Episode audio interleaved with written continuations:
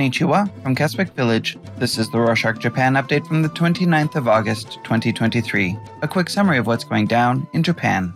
On Thursday, the 24th, North Korea launched what appeared to be an intercontinental ballistic missile. It flew over Okinawa Prefecture and broke apart over the Yellow Sea and East China Sea, west of the Korean Peninsula. It appeared to be heading to the Pacific Ocean. This marked the 18th time this year that North Korea has launched a missile. Each time, North Korea has made up an excuse for their launches. They have either said that they fired a missile in protest of other countries' military drills or that they had actually launched a satellite. In other news, the Fukushima Daiichi nuclear power plant began releasing treated water into the ocean on Thursday, the 24th. This water used to be radioactive, but has been treated and diluted to make it safe. Some still worry because the treated water still contains a small amount of tritium that, while diluted, can't be completely removed.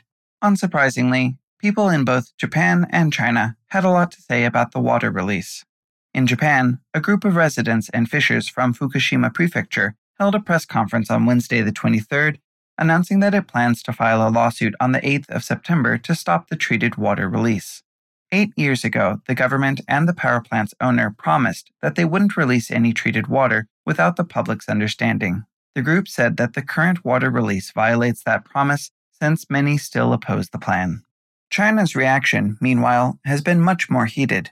China outright banned imports of Japanese seafood starting on Thursday, the 24th, the day of the water release. On Weibo, a Chinese social media platform similar to Twitter, many individuals posted Japanese phone numbers and encouraged people to harass different organizations in Japan, asking why they were releasing, quote, contaminated nuclear water, end quote, even if the organization didn't have anything to do with the release.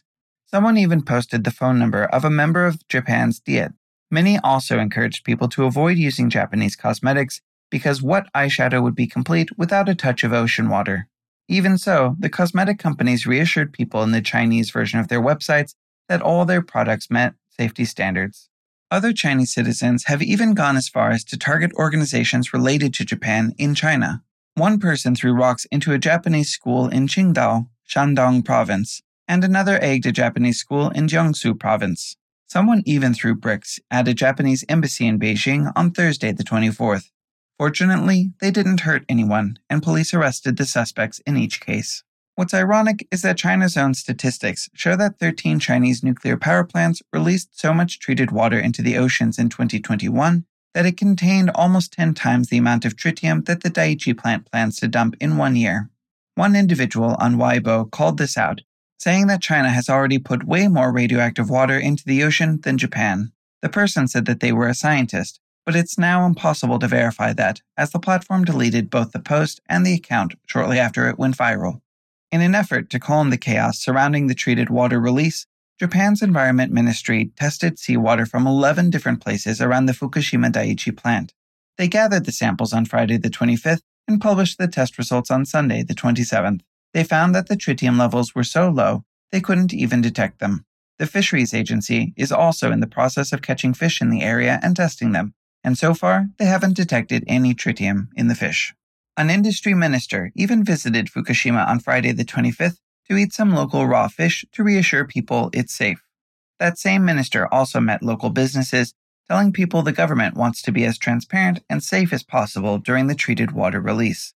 It hasn't stopped the harassment from China, but some experts suspect that the Chinese government doesn't want to put a stop to the harassment because it's such a good distraction from their own domestic problems, like high unemployment.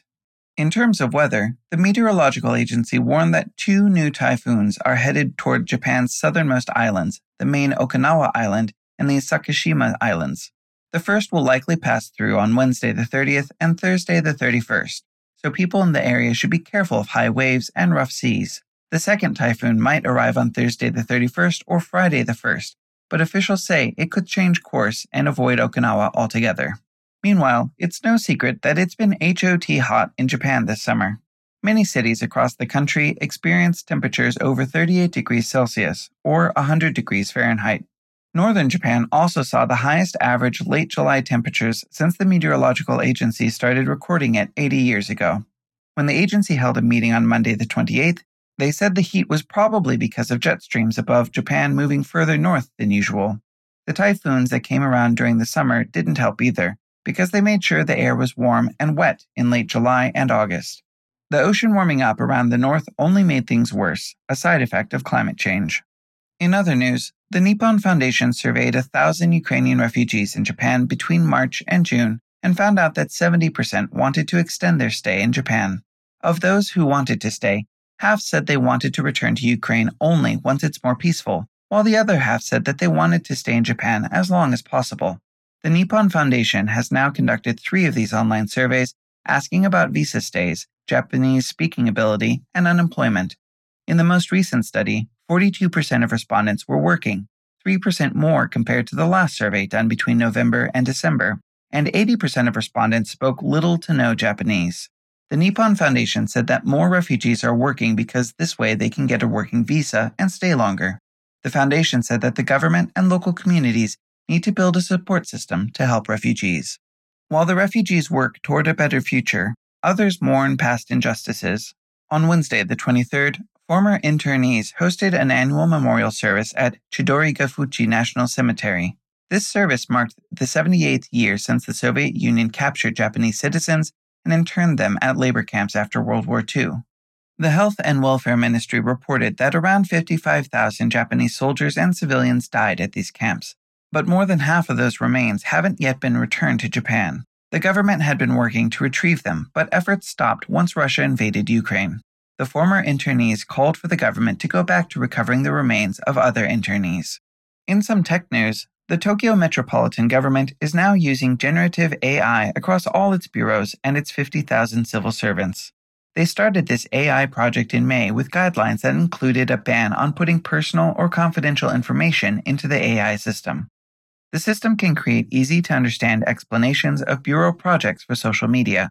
Officials said it's good for coming up with ideas quickly but needs careful checking to make sure information is correct and doesn't violate copyright. The Tokyo government also plans to use the AI system for things like summarizing conferences. And to close this edition, sports news. Javelin thrower Haruka Kitaguchi became the first Japanese woman to win a gold medal at the World Athletics Championships. Kitaguchi was also picked to be a part of Japan's team at the 2024 Olympics in Paris. And that's it for this week. Thanks for joining us. We shared Japan's top stories of the week. Now is your turn to spread the word about these updates. Don't forget to hit the subscribe button. Mata ne!